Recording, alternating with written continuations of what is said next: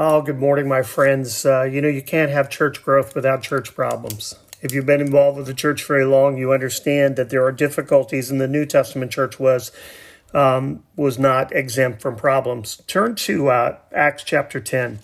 We're in our series on the Passion of Jesus Christ, and we and we come to this point about uh, rituals and uh, the basis for salvation, and and uh, we're in uh, in in Piper's book here, uh, the the title of this to abolish circumcision and all the rituals of the basis of salvation. Now we're going to look at Acts chapter ten, but I want you to write down uh, Genesis chapter seventeen. Uh, verse 10 and following, there's a few scriptures there, and it talks about God setting aside um, the Jewish people for his people, and he sets them aside with a covenant a brand new covenant, and part of that was circumcision for the males. Um, and so there was this uh, separation. There was this uh, a cost, if you will, to following God. And that was established by God. But when Christ comes, he comes to abolish those things that are outward symbols to earn our salvation. In Acts chapter 10, uh, Peter is preaching at the house of Cornelius. He is a Gentile. And as the church begins to move into um, ministering to the Gentiles, all of a sudden there's going to be these difficulties. Uh, do the Gentiles need to be circumcised? Do they need to keep these certain rites? Do they need to, to have uh, grace plus the law? And so Peter's preaching to the house of Cornelius in Acts chapter uh, 10 um, in verse 34, then Peter began to speak. I now realize how true it is that God does not show favoritism, but accepts men from every nation who fear him and do what is right. So there's this powerful move of God that happens in the house of Cornelius, which opens up the church to controversy. So turn over to Acts chapter 15.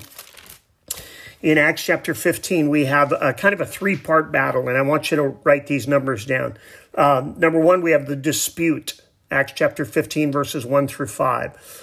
Uh, number two, we have the defense, Acts chapter 15, 6 through 18.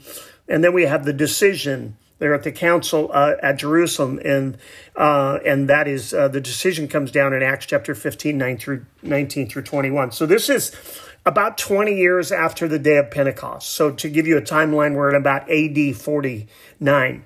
And so things are happening. We had the house of Cornelius. We have the Gentiles being touched. We have all kinds of ministry opportunities happening.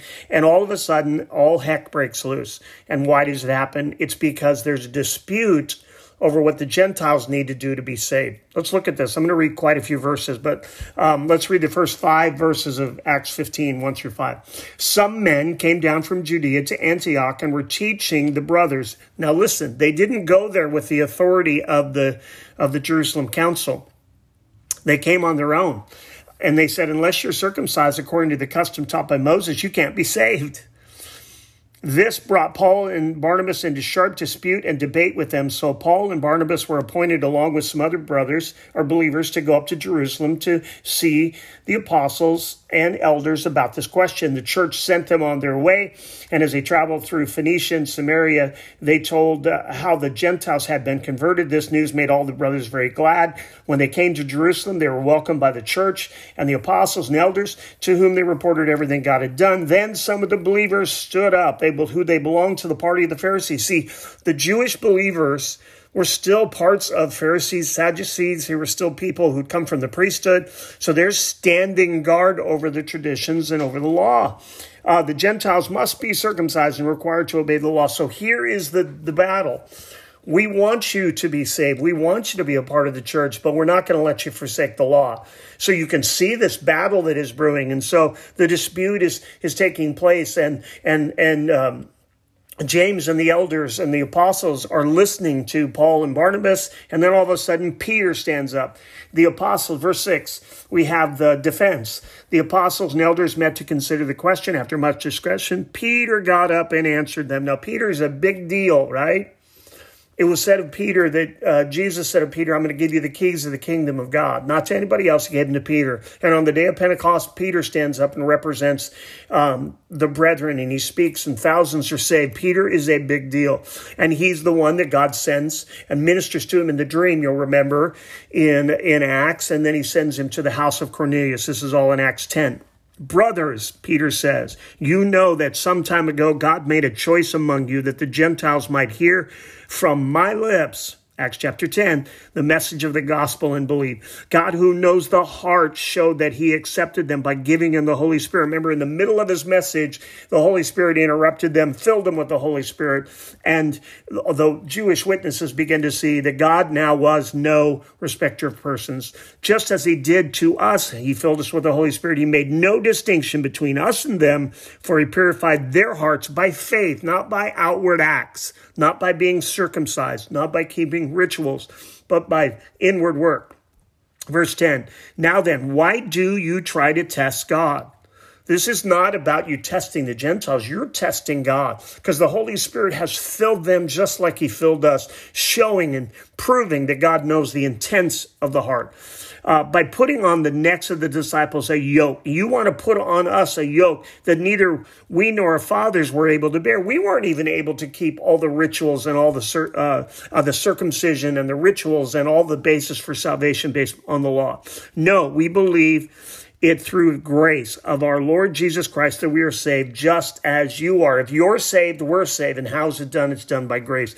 The whole assembly became silent as they listened to Barnabas and Paul began to tell about the miraculous signs and wonders God had done among the Gentiles through them. When they finished, James spoke, Brothers, listen to me.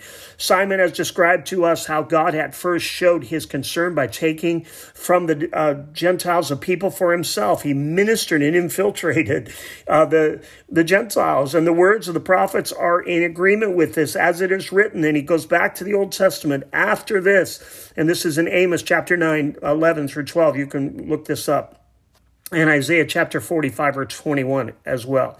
After this, I will return, I will rebuild David's fallen tent it remains its ruins uh, i will rebuild rebuilding the kingdom of david and placing again someone on the throne that would fulfill this and that would be jesus christ and i will restore it that the remnant of men may seek the lord and all the gentiles who bear my name says the lord who does these things that have been known for ages. God had spoken through the prophets, the Old Testament always pointing to the New Testament, that God would raise up uh, someone from the lineage of David. And we know in chapter 1 of Matthew, verse 1, that, that Jesus is of the house of David. He's the son of David. He's the son of Abraham. He fulfills all of that. He's the branch uh, that comes up uh, um, uh, from David. And he fulfills all these things. Jesus fulfills all these things. And he's born of the Virgin Mary. And he comes and he fulfills all this. And he comes to preach the good news and to set the captives free. So here's the decision that they come to.